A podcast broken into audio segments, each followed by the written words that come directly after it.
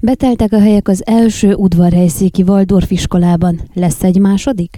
A következő tanévre beteltek a helyek a Székely falvi Waldorf iskolában, de az azt követő tanévekre is nagyon sok család jelezte már a beiratkozási szándékot. A támogatások és különböző alternatív bevételi források segítségével sikerült egy új iskolaépületet létrehozni, és egy következőt is terveznek az 5-8 osztályosok számára. Lapunk az iskola bővítéséről, fenntartásáról és a szülői közösségről Bodurján Ágota pedagógust kérdezte. A régi iskola épületben, amely 1912-ben épült, eddig két osztálynak volt helye, most sikerült további két teremmel kiegészíteni az eddigieket, nyilatkozta megkeresésünkre Bodurján Ágota. Szerinte ezzel a bővítéssel kényelmesen helyet tudnak biztosítani a 04. osztályosoknak. Mint mondta, az említett oktatási rendszer iránti érdeklődés egyre nagyobb, a következő tanévekre is számos család jelentkezett már. Az új tantermekről megjegyezte, két év alatt épültek fel szülői és szponzori támogatásból, a különböző vásárok bevételéből, a 2021-es Fusneki során gyűjtött adományokból.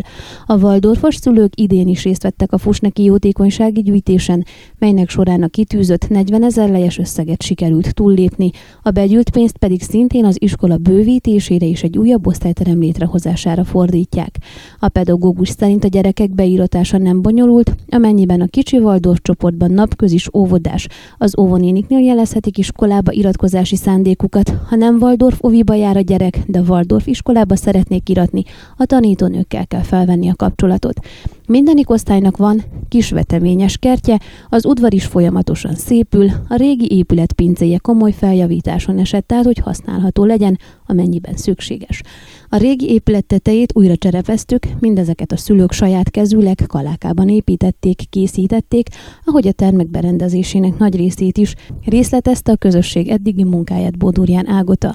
A régi épület felújításáról is érdeklődtünk, hiszen helyenként már omladozik róla a vakulat. A pedagógus közölte, az épület a Fülöpáron általános iskolához tartozik, amelynek vezetősége maximálisan támogatja a tevékenységüket. Mivel az állami intézmények költségvetése limitált, és egy-egy községiskolához több kisebb-nagyobb falusi iskolaépület tartozik, nem könnyű minden épületet karban tartani. Ön a Székelyhon aktuális podcastjét hallgatta. Amennyiben nem akar lemaradni a régió életéről a jövőben sem, akkor iratkozzon fel a csatornára, vagy keresse podcast műsorainkat a székelyhon.pro portálon.